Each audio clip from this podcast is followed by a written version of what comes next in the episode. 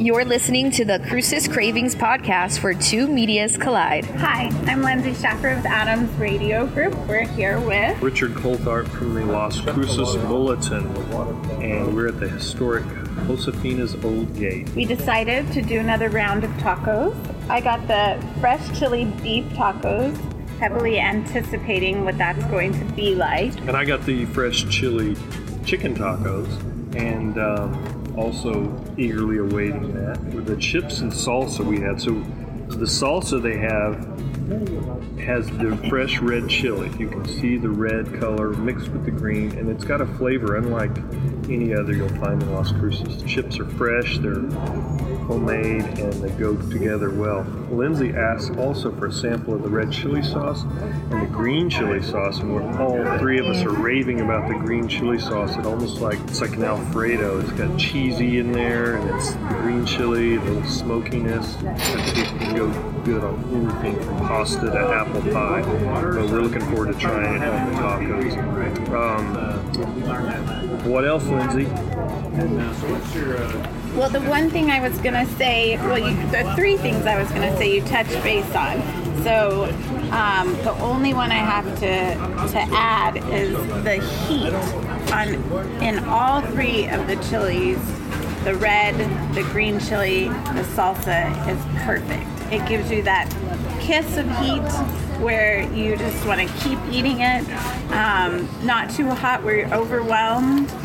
Perfect. Yes, I agree. And to talk, let me talk a little bit about the chili. So Josefinas has been here for many years. We're right on the Mesilla Plaza. I can see the San Albino Church from here. We're out on the patio, and um, but recently was purchased by Randy McMillan, who also bought uh, the Rio Grande Winery.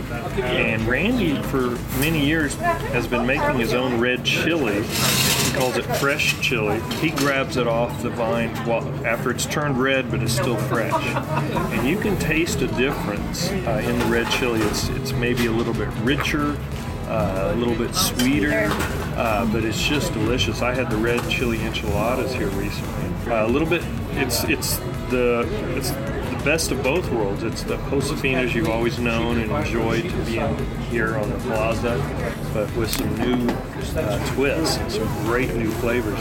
I've seen pictures of the green chili cheeseburger here, and uh, I think it's like a weightlifting exercise. You, do a few curls with it. It's like a five pounder maybe, and uh, so I'm looking forward to trying that soon. But, uh, anything else before we go back to waiting on our food, Lindsay?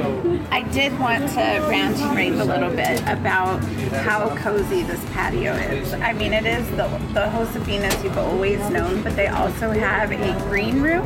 So if you head that way, there's a little bit of some remodeling done, and it's very comfortable with a lot of greenery. They have the two bedrooms that they um, rent out. We, uh, last time we were here, we got to, you know, take a little tour. And then if you haven't gone back, they've remodeled the back part uh, where they have all the wine bottles and a little gift area. Okay. And so we'll have to maybe take a tour before we leave Yes. today. And we're back. Um, we have all samples are tacos. I had ground beef chili. Um, has a little potato in it. They were, in my opinion, one of the best I've had in a while. So the tortilla is a little like your grandma would make, uh, a little fluffy, uh, not fried, crispy, but fried. Um, the beans were a perfect touch. I think I took a bite of beans every other bite.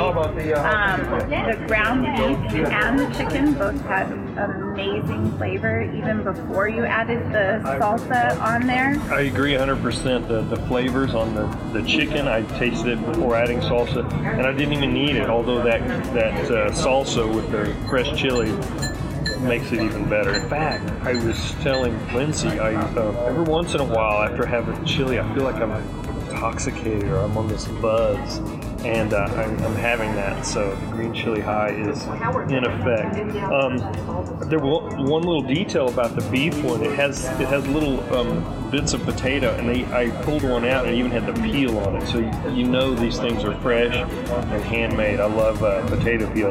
The rice is really good, especially when you put some of the the red chili sauce just right on the rice. That's nice. Mm. So, but you had the veggie tacos, Morgan. Tell us about those. They look good. Avocado and cabbage. Tell us what those are like. I really enjoyed these. You know, I am a meat lover, but it was very filling, very flavorful. And I think having the texture of like cabbage, the crunch, you forget there's not meat in there. So I give it a 10 out of 10 with the salsa. And I know we had the enchilada sauce still, the red sauce. It was great. And we may have to come back after five because they have uh, New Mexico beers and uh, wines from the Rio Grande, Rio Grande winery. So uh, Josefina's Old Gate, two thumbs up, three thumbs up, actually six thumbs up. Right? Yep. Yeah. okay. All right. Any last parting thoughts? I just wanted to say that I tasted Morgan's uh, avocado with a little bit of the chili on it. It was to die for. I think everything is so fresh, and I just really appreciate that. Um, it's somewhat hard, hard to find these days. So, yeah, six thumbs up for Josefina's Old Gate. All right, that ends our lunch at Josefina's Old Gate. We're in the courtyard of Ina's Inn, and I really wish I could just take a siesta here. And, uh, we got work to do back at the office at the bulletin and at Adams Radio. Yeah, they called us the green room, and we were very blessed to eat uh, at this nice table the last time that we were here. Um, but I just, uh, I can't wait to utilize this space. Uh, maybe we come again for happy hour and we'll have a little wine tasting. Absolutely. Um, but we are signing off. Lindsay Shacker with Adams Radio Group. Happy Taco Tuesday, everybody. Happy Taco Tuesday.